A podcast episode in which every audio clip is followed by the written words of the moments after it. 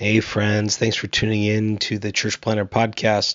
Before we started today, wanted to tell you about a really special opportunity our friends at the Micro Church Conference put on by Brave Future, um, happening April 18th through the 20th in Kansas City. This is for all of you who are wondering what is a new kind of paradigm for missional church planting and church multiplication through smaller expressions of church, what they call rediscovering the smaller way. It's happening April 18th through the 20th. Kansas City is being hosted by Kansas City Underground. Going to be a great weekend, and they've given us four free registrations to give away. Normally the price is ninety dollars, but we will get you into the conference for free. We have four of those. What you can do to enter is go on our Instagram at Church Planter Podcast and there you'll find um, a, a, DM button. Click that DM button, send us a DM with your email on it, and your name and where you serve. So you email name where you serve, and you'll be entered to win one of four micro church conference registrations. You just get yourself to Kansas City, and uh, you can be there and learn a ton from our friends at Brave Futures. Hope you enjoy the show today. The illustrious Jabba bids you welcome. I'm going to regret this. I'm Pete Mitchell. He's Peyton Jones, and this is the Church Planter Podcast, brought to you by Church Planter Magazine.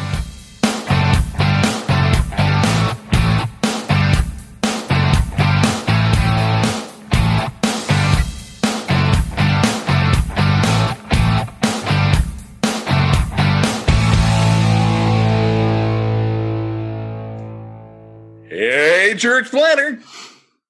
This is Pete. And this is Peyton Jones. Like movie phone? That we're going for? that.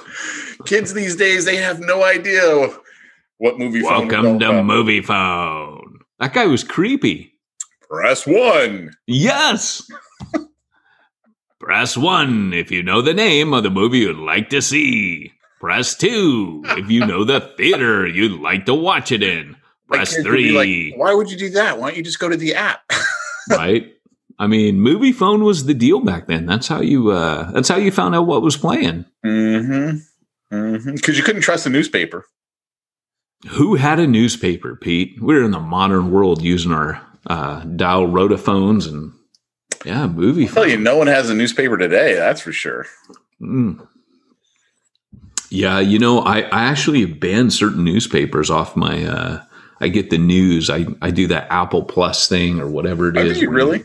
Well, you yeah, don't you don't, for it, right? You don't. Well, do no, I pay. I pay like thirty bucks, and I get everything. By the way, this what? is our sponsor.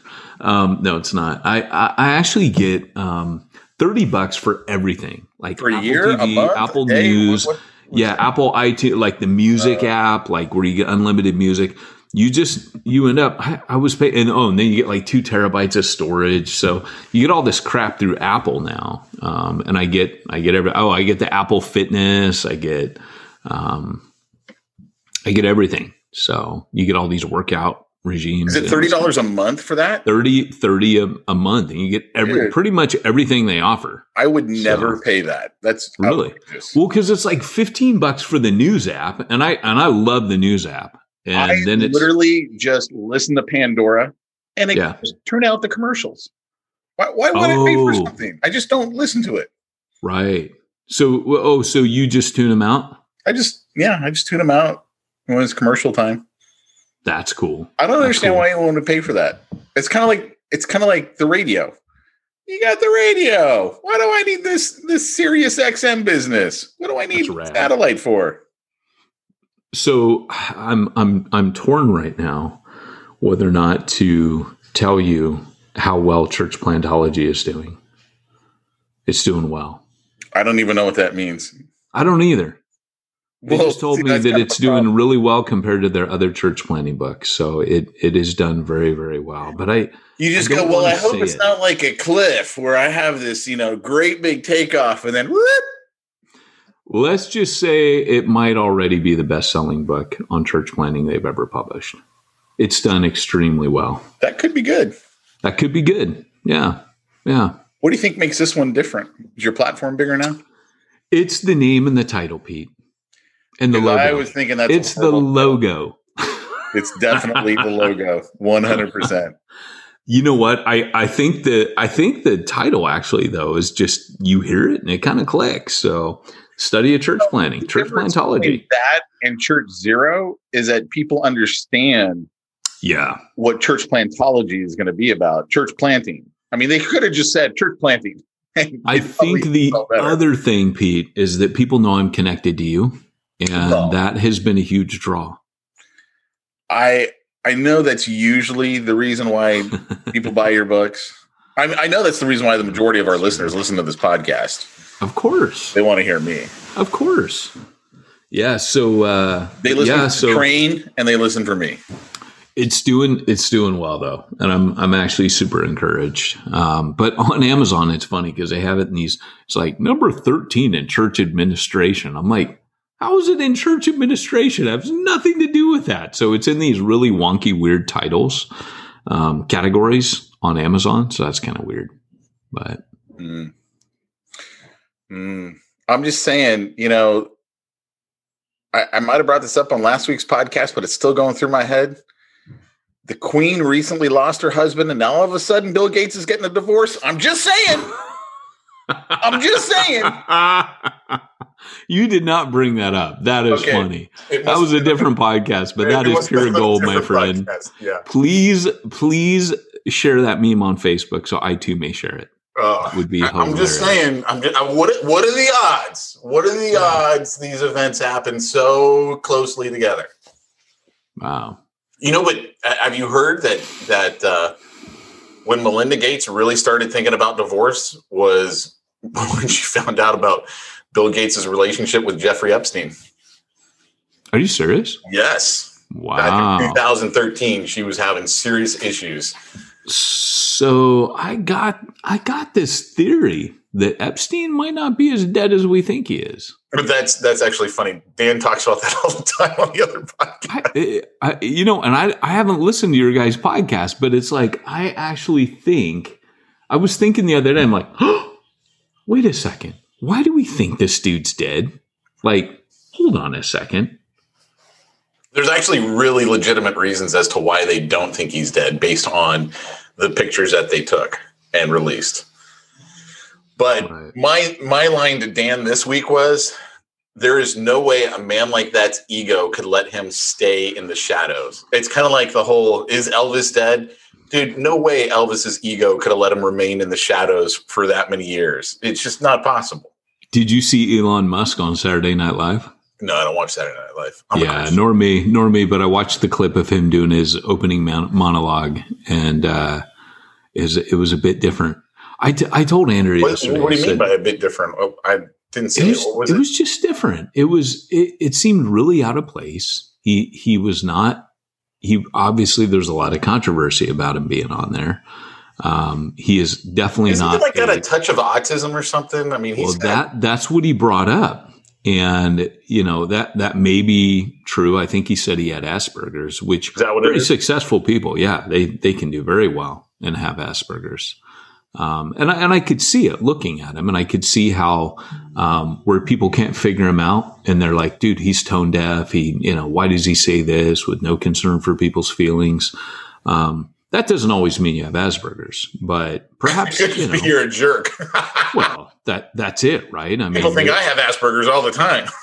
but there's probably a lot of people out there that that others think they're jerk, and they they truly do have Asperger's. So, um, you know, it it it's it, who knows, right? I mean, who who really knows who has what? But um, but it was just really interesting. It was a it was a it was a different. It was a different monologue, and I couldn't quite put a finger on it. And I don't think it was the Asperger's. But, you know, I keep telling Andrea that we're living in such a weird time that um, I just said to her, look, you know, there, there's just something not right.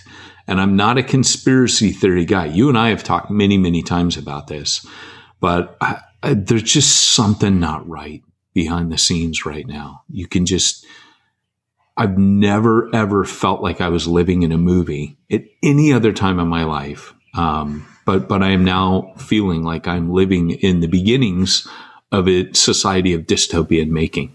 And I've never felt that before. This week's episode of the Church Planter Podcast is sponsored by Guns and Ammo. Buy them while you can. I'm just saying we we Huh? you, you can't you can't keep and I'm not even going there. That's your other podcast. I, I'm not even going there. I'm I'm thinking gosh man, it just seems like a lot of head for the hills talk like Jesus gave in the very beginning where he goes, Hey, when you see this and you see that, you know, and he does indicate that things are gonna play out again and again throughout history. If you understand how the Bible lays out um, the, the the eschatology or the um, the the study of the end times, it lays it out as if it's a cycle that repeats. So the first century had things, um, the kind of Reformation had things, the the World War II had things, and we just seem like we're heading into one of those where Jesus says, "When you see these things, is the beginning of birth pangs," and it just seems to me like we are heading into a time where it's not all Netflix and chill. You know what I'm saying? And I understand that metaphor, but I'm just saying it's not all what we think it is. Um, there's there's something going on, and we're being pacified. What do you think about what's going on in Israel right now? Because you got, Uh, got family, Palestinian family, right? And Yeah, I'm not actually aware of what's going on in Israel. Oh, really? So my news app has failed me clearly. no, No, I you know uh, I'm I'm finishing up this building it's project. basically been- war. It's basically war right now. Is it? What between who? What's happening? Palestinians, uh, Hamas, and Jews. Really? I mean, it is like rockets are going off left and right, full side. Wow. I mean, it's it's like really. I'm looking at it going, oh, so the whole world's about ready to light on fire. Because Wow. I mean, all it's going to take is Israel. Like, I don't know if people realize this, but for like the first time in 40 years, we changed our nuclear policy, our nuclear stance because of Russia. And that was because of Israel telling Iran, we're going to nuke you. And Russia's like, oh, really? And then we had to go, oh, really? And I'm like, dude, do people not realize we're like, this is not good right now? And no one's Uh, talking about it. Like the news is barely covering it. No, the news isn't covering anything anymore. It used to be that the news was not covering anything and just bashing Trump. Now it's the news is not covering anything and is ignoring Biden. So that that is kind of I mean I I watched a clip of Biden last night and I I just said, "Hey girls, this is your president. What do you think?" Didn't say anything. I'm not anti-Biden. I, I was really pulling for Biden to do well when he got in. Um, I'm not Democrat or Republican, but holy heck, like I, I just can't believe that. And and I get, I don't want the media to to pile on ridicule on a guy who's clearly struggling in his old age. But again, it's one of those things. Like, what's going on here? What's actually going on? Like like this is concerning to me. So my eight and twelve year old were watching it, going, "Dad, he doesn't seem okay." My eight and twelve year old, you know, they're like, "Dad, why is he? Why can't he talk?" And uh, I mean, my kids know nothing. We don't talk politics in front of our kids, and in fact, Andrew and I don't like talking politics at all. So it's kind of a it's kind of a no go area in my house, just because we'll talk, but the only way that we'll talk about politics is just where we find common ground. Um, and I think because Andrew and I are such a mix where we can't get behind either one of the major uh, news channels. It just always seems there's an agenda. And I like to think of myself as a little bit more of a critical thinker. So I don't, I don't like to be taken for a ride by either news station, you know? So I don't know if that makes much sense. Yeah. So our our talking tends to be we're aware that we're just ignorant about everything because we're not being told the truth on anything. Yeah. No. Gosh, I do sound like a conspiracy theorist, don't I? You know what? But see, I even hate that term because that's what everyone uses. They throw out at you if you have any kind of different opinion at all. Oh, you're a conspiracy theorist. Even Ed Stetzer was doing that. I'm like, dude, just because people don't want to take the vaccine does not mean they're a conspiracy theorist in the way you're intending it. I told you about that, right? Where they asked to um, experiment on my daughter. Oh my no! daughter has my daughter has sickle cell anemia. So they said, "Hey, we want to find out what this vaccine does." We got a letter in the mail. We want to find out what this vaccine does to sickle cell anemia. Um, someone in your household has this. Would you please um, keep us, you know, get the vaccine and please keep us posted on the effects? Literally. Are you? And we're like, uh, no, my daughter's not a guinea pig for you to figure out because here's the reality. We don't know, you don't know. So why would I give my daughter this vaccine if it triggers something in sickle cell anemia? Why, why would I do that? I am begging you to please take a picture of that letter and post it. I'll see if we can find it. I, I think we threw it out. Dude, that would be everyone go, see, see. Well, and here's the thing. I, I just think it's personal choice. Everybody everybody make their their own decision, and yet uh, that's just something that that we seem to have lost sight of in America. You know, Yeah, I have no problem with people who want to take it or with people who don't want to take it.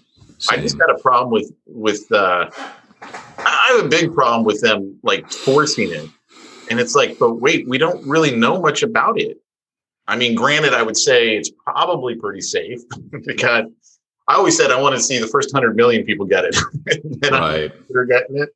right. And I mean, yeah, some people have had reactions, some people have died, but that happens with every vaccine. Like that's not unique to this. But I have I have other issues with like, wait a second, you have the vaccine, but you still have to wear a mask. Uh, like it doesn't actually stop you from getting it. Uh, I don't think that's what a vaccine is. Yeah, Like yeah.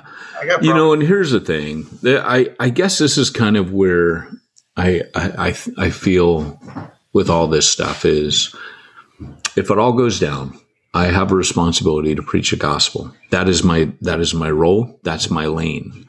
So I tend to think, you know, like uh, I'll sometimes hear people saying it came from a lab in Wuhan, and you know, I mean, I've heard great arguments for that, and then you know, you hear Fauci saying no, it didn't, and yada yada, and you never know who to believe, right? I mean, that, that's weed in uh, in a Senate hearing with Rand Paul. I saw that. Yeah, I saw And he's that. like, yeah, I'd love for us to find out where it came from. So, in other words, we don't know. right. He's finally, And- admitted, "Eh, we don't know where it came from. Yeah, and and here's the thing: is is you never know what to believe. And my thought is, look, how much of a difference is it going to make to my life if I do? Why would I spend all of that energy, time, and attention on delving to, and doing what people call research? You know, quote unquote. You know, which means you you You study internet memes. yeah, you you exactly. Like it to me it is always a funny thing when someone says research. And I saw a, a post recently where someone says, "Are you even capable of doing research?" And they laid out like what research actually means in academic circles. And and and and I love it because research doesn't mean reading someone's rant or even research means you do the research. You actually have case studies and you do like it's actually quantitative and qualitative data. Um, so don't say you've done, re- just say I read something and I believe it. Um, but you know, here's, here's the thing. At the end of the day, if I come to believe something that I've read or I come to believe and someone persuades me, I don't really have a way of validating it. And so uh, the, the thing that always comes into mind for me is I'm going to prayerfully consider what I respond to as a, as a minister of the gospel. That is what I am. And number two, um, I'm going to stay in my lane, like Paul said, where he says, do not, he says, no soldier gets involved or entangled, he says, and he uses that word carefully in civilian affairs. He's telling Timothy, look, you're to, you're to see a lot of things going down. You're to be very tempted to comment on, and he goes, just continue to look towards what your commander is commanding you to do. Continue to keep his message, continue to stay at your post. And that's what I'm doing. You know, I might have personal opinions, but and and this will actually lead in today's topic, but I, I still got smack talk. But I want to talk today about the number of of Christian leaders leaving the ministry. Um, I don't know if you're aware of this, but um, a, a, good friend of our podcast, uh, particularly back in the early days, was Brandon Cox, and he announced recently that he's leaving pastoral ministry, and uh, and that's not a bad thing for Brandon. You know, Brandon.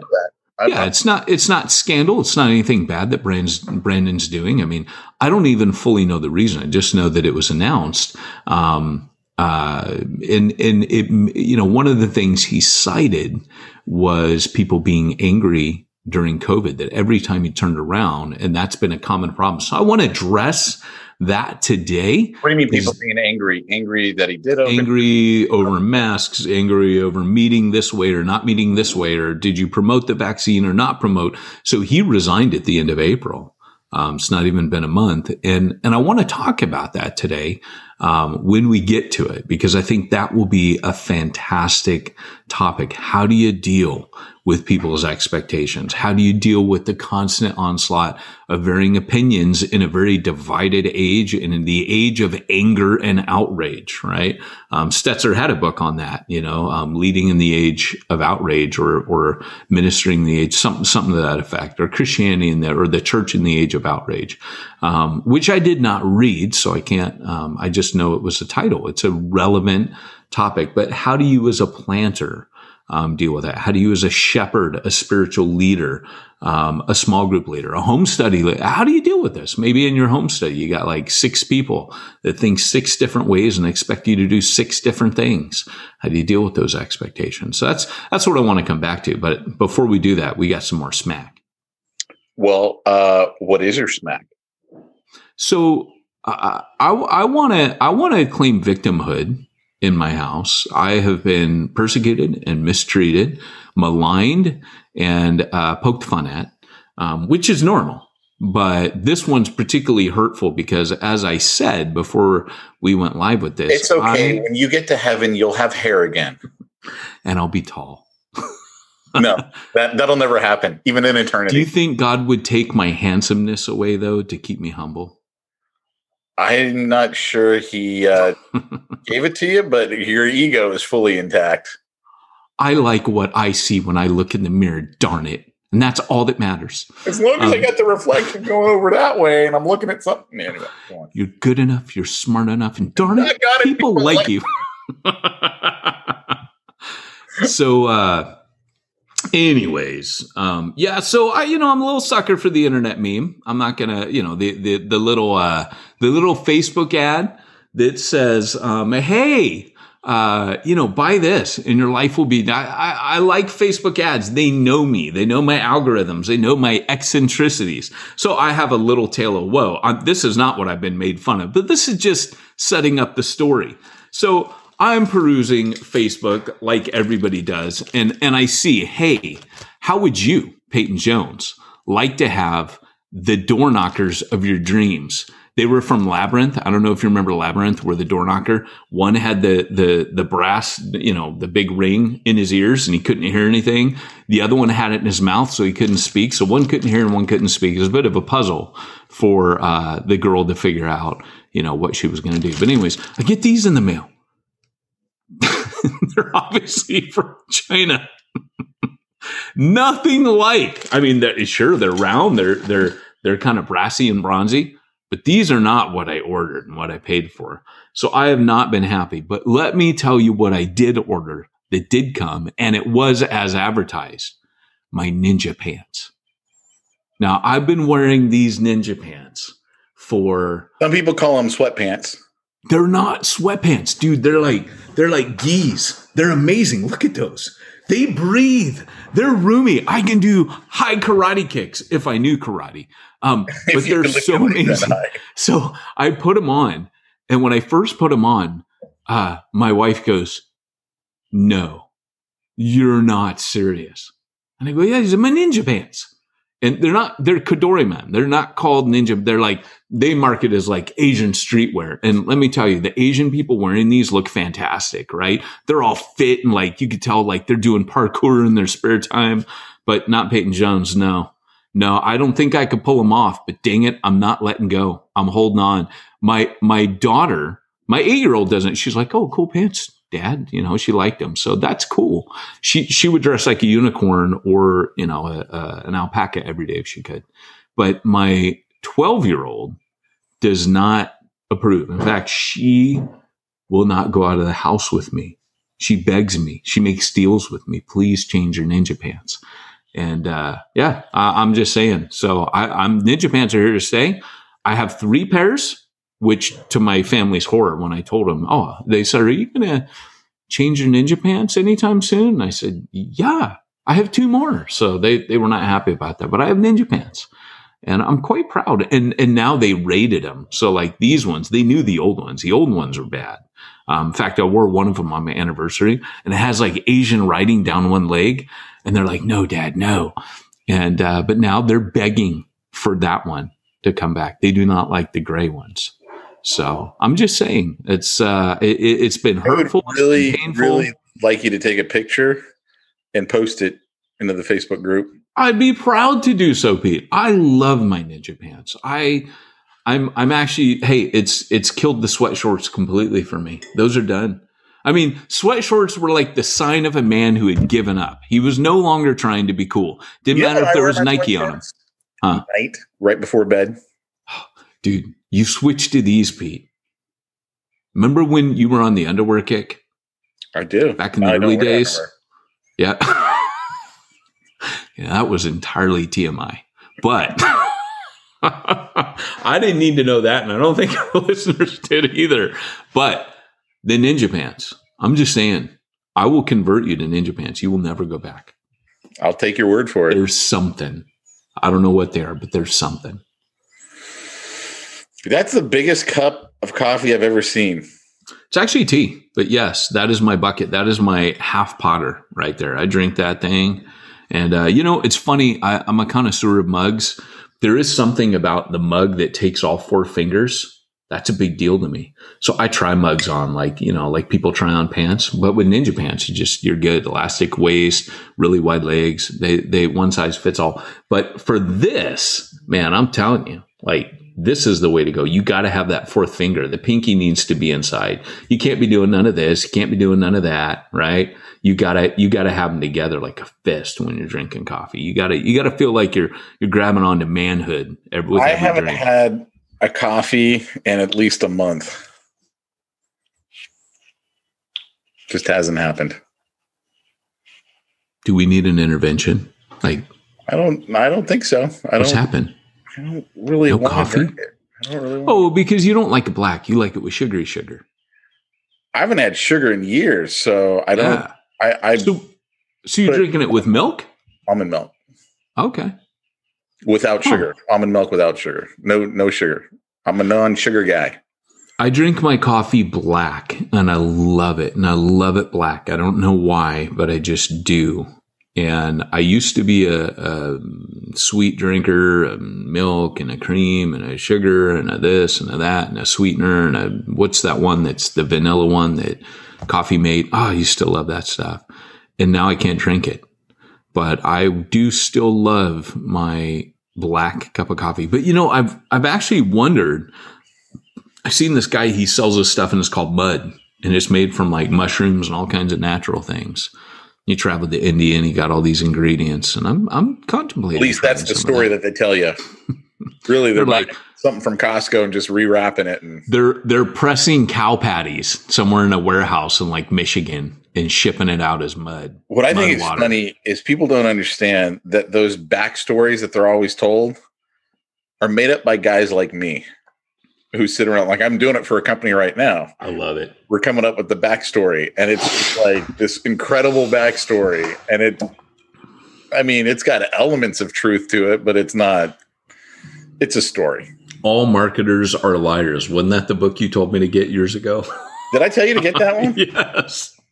There's a great book called "Trust Me, I'm Lying" by yep, that's that's a Ryan Holiday is I think was the guy who wrote it. That was a great book.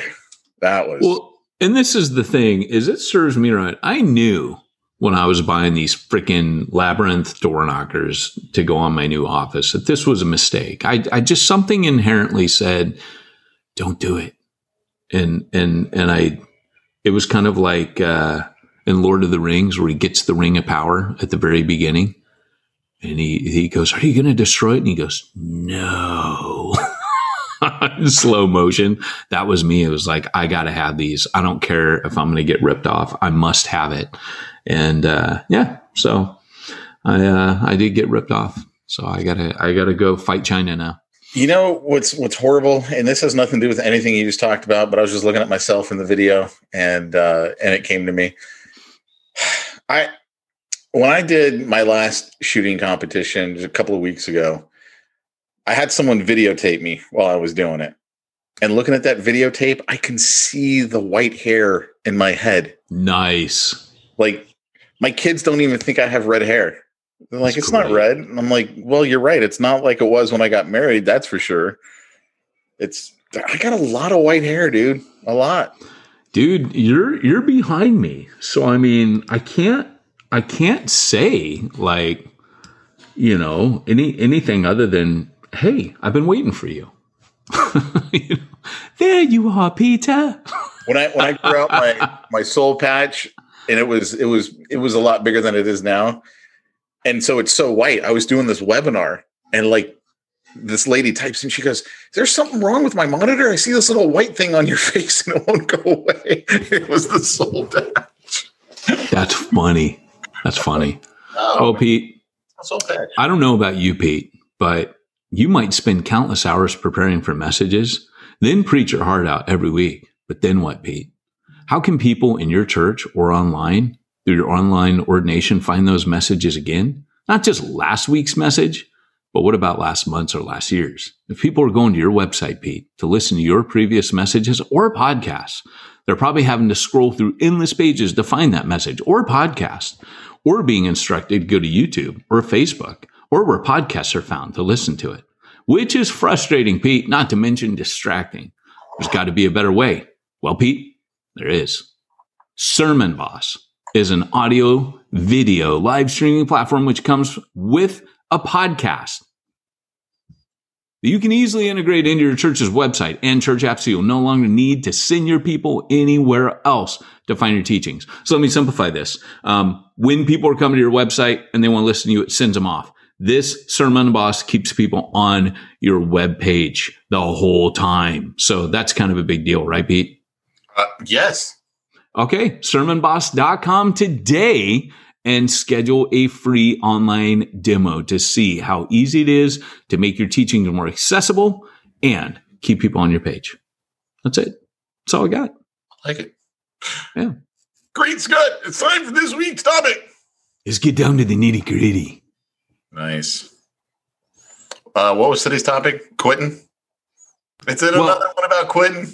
So there's different different uh, reports coming in. There's anywhere that one report says that 29% of pastors are saying that they're going to quit ministry um, after the lockdown. Then anywhere from 50 to 60% by another survey or study said. So nobody really knows, but it appears to be somewhere within 30 to 60% um, of pastors are saying, I'm done. I quit. And I get it because, you know, people suck. Like if anywhere you're going to learn that people suck, you're going to learn that in ministry. Yeah. I mean, ministry is like being a cop, man. You see everybody's junk. And then because you're a soft target as a minister, people come to you and say things. I remember being in a church. Uh, I was at Louis Jones's church and I was in a meeting and somebody was so brutal during this annual general meeting, which if you've ever been in a denomination, that's like a big deal. You have it out and then they talk the pastor's freaking finances in front of everybody. And I remember somebody stood up, like multiple people were just being cruel to this guy. And this was my first one. I was American. I was 25. I was hot off the boat. And I stood up in the meeting and I said, Hey, I just want to say, like, this is the first time I've ever been to one of these. And this is terrible. You guys are talking to this guy like he's not even a man. The stuff you're saying, because he's a pastor, I'm just telling you right now, if you said this out on the street to any other man walking around, they punch you in the head for this. And I think you guys need to understand his wife's, because at one point during the meeting, his wife started crying and got up and left the room because of something they said. And I just said, I, and that, that was the straw that broke the camel's back. And I said, look, some of you guys deserve a punch in the head for the stuff you've said. You've shown no restraint to this man and you've treated him like a soft target because he's a pastor. And I go, frankly, I'm disgusted. It says more about you guys as men than it does about him. And I sat down and there was like this silence on the room, but I was, I was mad. I mean, really mad. And so what what happens a lot is people don't feel that they can defend themselves or even say things like in defense of themselves during this time. They just think, I got to take all this crap. You know, um, I, I remember when I was bivocational in planting, when people would come up to me and say, Hey, you know, you, you should have done this. And I just say, I don't work for you. And they'd be like, what? You're my pastor. And I'd yeah, but I don't work for you. I make a paycheck somewhere. I don't work for you. I'm here for God. And, uh, I, I think you misunderstood and thought you were my boss or, you know, I'm the Lord's servant. I'm not your servant. So I will serve you, but in serving him. So I may have left you, let you down on your expectations of me. But if you want to start expectations, uh, we could get into my expectations of you and what you ought to be doing. But I don't think either one of us are here for that. So, um, and and the person just kind of looked at me shocked, like, like they they had never heard this before, and I just laughed and says, "Okay, look, I, I get you probably never had a pastor talk to you like this, but in all honesty, I'm working a job like you." I'm making a living like you do, and I don't have time to take care of everyone else's needs. I'm I'm barely surviving it is myself, and it and it actually clicked for them. It, that story had a happy ending, and they kind of got it, you know. And uh, now I'm not saying that you guys are listening to me going, "Oh, that's great, Peyton. I could never say that, or I never would say that." We have to understand. I just come through uh, the time where I, I quit ministry for good. I was very reluctantly leading a church plant at that point, and I just had no time for for nonsense. And I, I would say that if you, and again, it, it made it a lot easier that was bivocational. So those of you, 90% of you planners out there bivocational, you're going to have a lot easier of a time kind of leveling with people and saying, let me explain something to you. And you might want to write that speech out. You might want to just kind of tell them, look, there's a lot of expectations here, but um, I'm not a man pleaser. And you could use that verse in Corinthians where Paul says, Am I still pleasing men? If so, it would not be an apostle of Christ. And what Paul's saying there is, I was sent by him. I serve him. He sent me here with a mission. I'm here to do that mission. There's a lot of incidentals along the way. I'm going to get those wrong. Being right with, you know, honest with your people and saying, I got you and about six other people telling me six different ways to go, six different ways to act.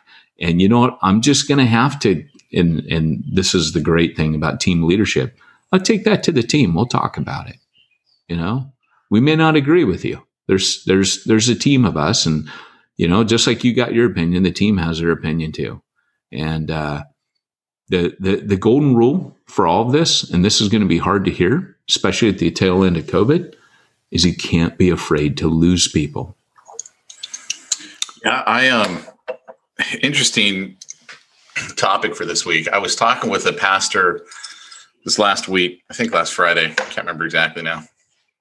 And he had uh, seen my webinar on the bivocational training that I do for bivo pastors, and and so he wanted to talk about it, see if it was right for him, kind of a thing. And uh, dude, man, his story. He and his wife moved back to the states from the mission field takes a job as a pastor. I don't remember what state it was, somewhere, you know, East Coastish, maybe Ohio, something like that. I don't remember exactly. And um, he he starts putting things in place. Like there needs to be accountability, there needs to be leaders, and they didn't like that. And so he's living in the parsonage, and then they end up firing him. So here he is back from the mission field. He's got no assets, right? Because he's on the mission field. He don't own a home here. He's living in a parsonage, which now he's kicked out of. And so he's got three kids, basically like 12 to 16 in age. And he's like, you know, I feel like I'm starting over from scratch. But that's because he'd been full-time ministry and he didn't have that that bivo buffer that you're talking about of, hey, my income's coming from something else. I mean, yeah. whatever it is. I mean, it's just did they did they give him some kind of like severance or did they give him a, a run up? Because that that is another thing too. Is there there are legal ramifications um, when you fire somebody? Um, there has to be just cause for firing. Like, well, I don't know if it was an official firing or right. we're asking you to leave or we're. I mean, I don't. Okay, I don't because. But it's still the point of like you know where he's at in his life. They moved yeah. back to the back to I think it was one of their parents' homes Wow. because they had to. That's tough. And I'm like, and then he's telling me that he was spending 70 to 80 hours a week working on the church. And I'm like, you can't do that. You can't do that for your kids. Nope. Not Rejection is protection, and I, I I know that's a look. I'm I'm a guy that gets rejected a lot, and that's not a pity party. That's not my ninja ninja pants talking.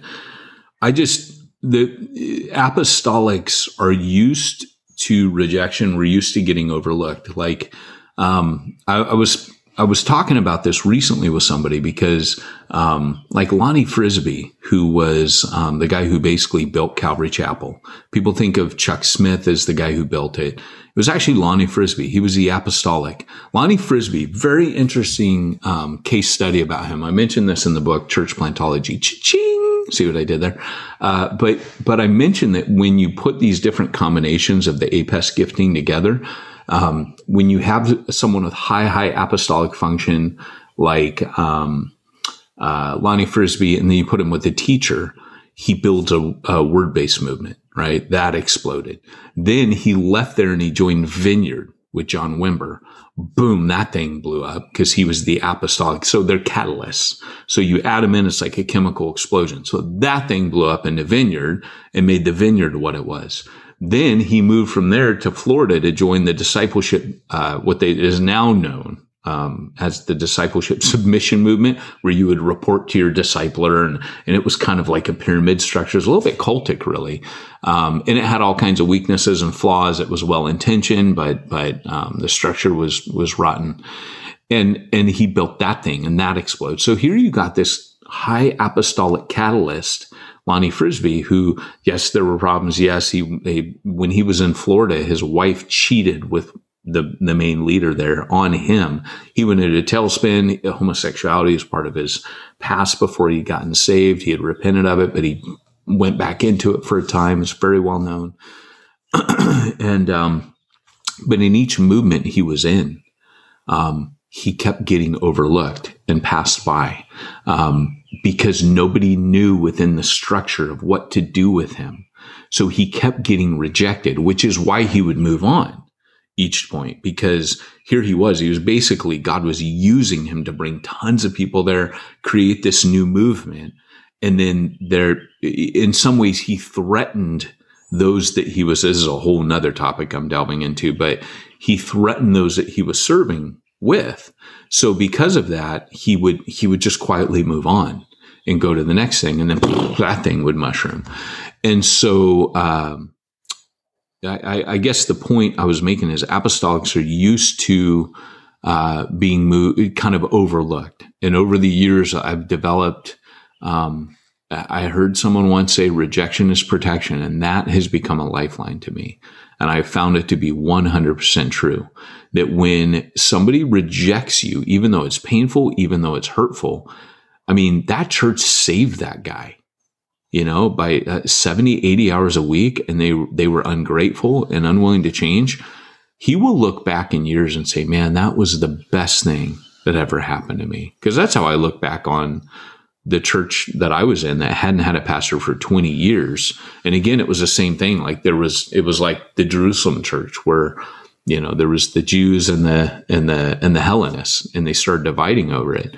Um, for me, it was the Welsh speakers and the English speakers. And there was this huge division brewing and nobody thought, you know, on the Welsh side that I was doing uh, what needed to be done, the Welsh speaker side. Now, these were Welsh English speakers that were on the other side of it. Those are the people getting saved. Um, and then when the Welsh speakers started getting saved, it caused all kinds of problems because then the Welsh speakers are like, well, now you're encroaching on our territory. It was really bizarre and weird. We've since worked it out. But um, man, I'm telling you, it you just cannot live your life pleasing people. And that had a sanctifying effect on me. Because when you get over that needing to please people thing, you become a force to be reckoned with, you know? And I'm not saying being a jerk. Like we think of that as being like a sinful thing. Paul wasn't out to please people. But when you read in Second Corinthians, which by the way, if you're going through it with people that are very difficult to please and it's beating the snot out of you, um, a, a solve for that wound, a balm for that is Second Corinthians, because that's exactly what he's dealing with. He's having to to he's having to answer their accusations and criticisms of him and his ministry. Now, get this: Paul's motive in that book is that he feels and he, he keeps i don't know if you if you've read second corinthians and notice where he keeps going i'm stupid to talk like this. I'm out of i'm crazy to and he starts boasting. And he and, and then at other times he's defending himself and he's like well, do i even need to defend myself? But i will you know this foolishness he goes on. And paul keeps saying those things because all the way what's really at stake for paul is the gospel itself. Because in the middle of all this criticism was also they were turning to false teachers. So Paul's motive is, look, I don't have to defend myself, but I do need to defend the gospel. And as the messenger who brought the gospel to you, I'm going to have to jump in and maybe stand toe to toe with the super apostles a little bit. So he spends a lot of time defending himself.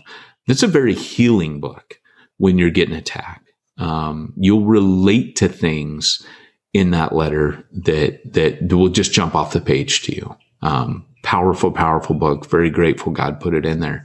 But Paul, you, you'll see a model of a guy who he doesn't come out on the side of the flesh. He's very much walking in the spirit as he's dealing with all this criticism, and I'll help you learn a little bit. Mm. He's also not catering a kowtowing either. Right. So, what do you say to pastors who are thinking about quitting right now for everything in COVID? Do it. Put no. your notice in. Get it over with. Wait till that next stimmy check comes in. Write a letter, stick it in your top drawer, leave it for the next guy. There's a there's a really there's a really funny uh, really funny story about that. Um, uh, it, it it it it starts with there's a series of three letters and um, it, it or three envelopes and it, on the cover it says open uh, this envelope you know and it and it was something like uh, you know when when you're first tempted to quit or, or, or you know when it seems like you can't go on. And so the guy opens the envelope and it's all this great encouragement you know and he, oh, i can stick it out. And so um, then it says you know the the second one says open this envelope uh, the next time you want to quit so he opens it up and it, it, it, it hits some new things. And hey, by now the church is probably this and that. This is from the previous pastor. And then the third one, the, the guy opens the third letter. You know, he's been through a couple more years and uh, the church hasn't really changed that much. And he, and it says, open this one if, you know, you want to quit a third time, whatever. And he opens up the third one, he reads it and it says, time to prepare three envelopes. So, you know, it's it's just it's just part of it. You know, it's just part of it. No one, you know, I I was actually encouraged because I know the man that that um, Brandon is. Um, he was a good dude. He was one of Rick Warren's boys, and uh, he just, was a good dude. He was a good dude. Is a good dude. well, I'm I'm just saying when we knew him, he was awesome. I loved Brandon. Um, I think he he's another who unfriended me over the years. Oh yeah. Probably. He used to send oh. me Star Wars stuff, and then it was like, "Yeah, Pete, you, you a little too crazy. I'm Unfriend." That's funny. That's funny. Well, you know, it's funny, man, because I I tell you how it works with us, right? Like on a church planter podcast, I was on with Clint Clifton talking about plantology, cha-ching, and um, and he mentioned on the podcast that our our uh, norm is that people find us, we're super helpful and informative to them for a time, and then uh, they kind of move past us. You know, they remember us with fondness, but they're going to, we have a transient audience. Then we have our diehards. They're just like, Hey, I'm here for the smack talk. You know, I'm, I'm not even planning. What's scary anymore. are the guys who are like, I've listened to all your episodes twice. And I'm like, dude, I don't know what to say. Hey, Lloyd Jones said he wouldn't cross the street to hear himself preach. I don't know. I've listened to our podcast a few times just to hear what we sound like. And I've reached out to you and said, I listened to our show. It was actually pretty good. I enjoyed it. Every once in a while you go, this one was so funny. Oh gosh. Yeah, there there's a couple. I remember I was building a shed once and it just kept playing and I kept listening because I had like this shed took me like 2 days and I'd I'd blown through my other podcasts. And so I just listened to ours and it kept coming on, but yeah, there, I remember a couple where I'm laughing and and here's the thing with me is I don't remember like this is weird, man. Like with plantology, ching, I don't remember writing half of it. That's weird right? Yeah. So when we come to podcasts, it's like someone else is doing it. And I, I do not remember anything that I've done. People, people will quote me online. I'll be like, where's that from? Because I remember writing that stuff, you know? So it's funny. Yeah. But, uh, I know we're heading up to, uh, the hard stop here. So, so my advice to you guys is lean into Jesus, lean into prayer, and don't act like leaving a church is the end of the world. There is a time to leave, but there's a time to stay too.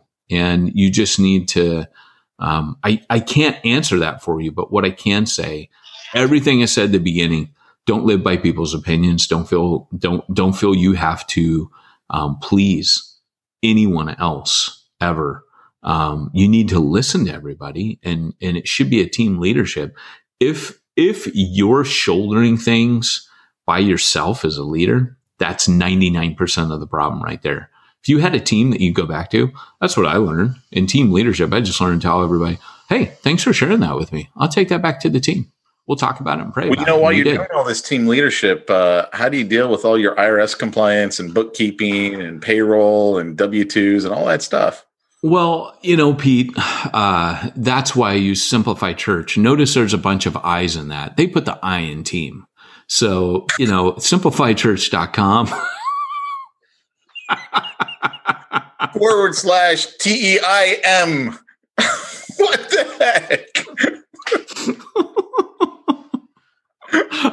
Why are they still a sponsor? One of, Why? One of the definitely one of the funniest, but also one of the stupidest ads I've ever done. That, that was that was that was good, and I knew what I was saying. So, uh, but yeah, they put the I in team. Um, simplifychurch.com, Pete. They handle all my IRS compliancy, my, my, my uh, bookkeeping needs and uh, gosh man they even they got personal assistants they got robots they got all kinds of cool things for you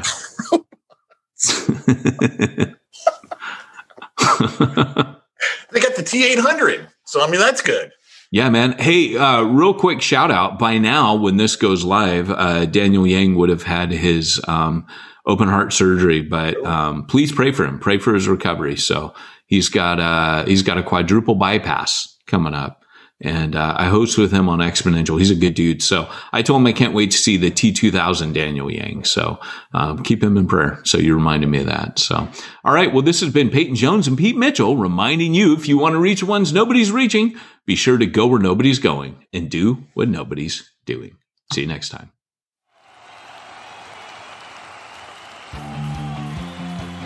Thanks for joining us for another weekly episode of the Church Planter Podcast with Pete Mitchell and Peyton Jones. We'd love to hear your comments on this episode of the Church Planter Podcast. Visit us online and let us know what you thought at churchplanterpodcast.com. If you subscribe to us via iTunes and have enjoyed the podcast, leave us a positive review. The more positive reviews we receive in iTunes, the more iTunes will promote us to other church planters who would benefit from this show. This podcast is brought to you by the Church Planter Magazine, which is available in the iTunes newsstand or online via churchplantermagazine.com.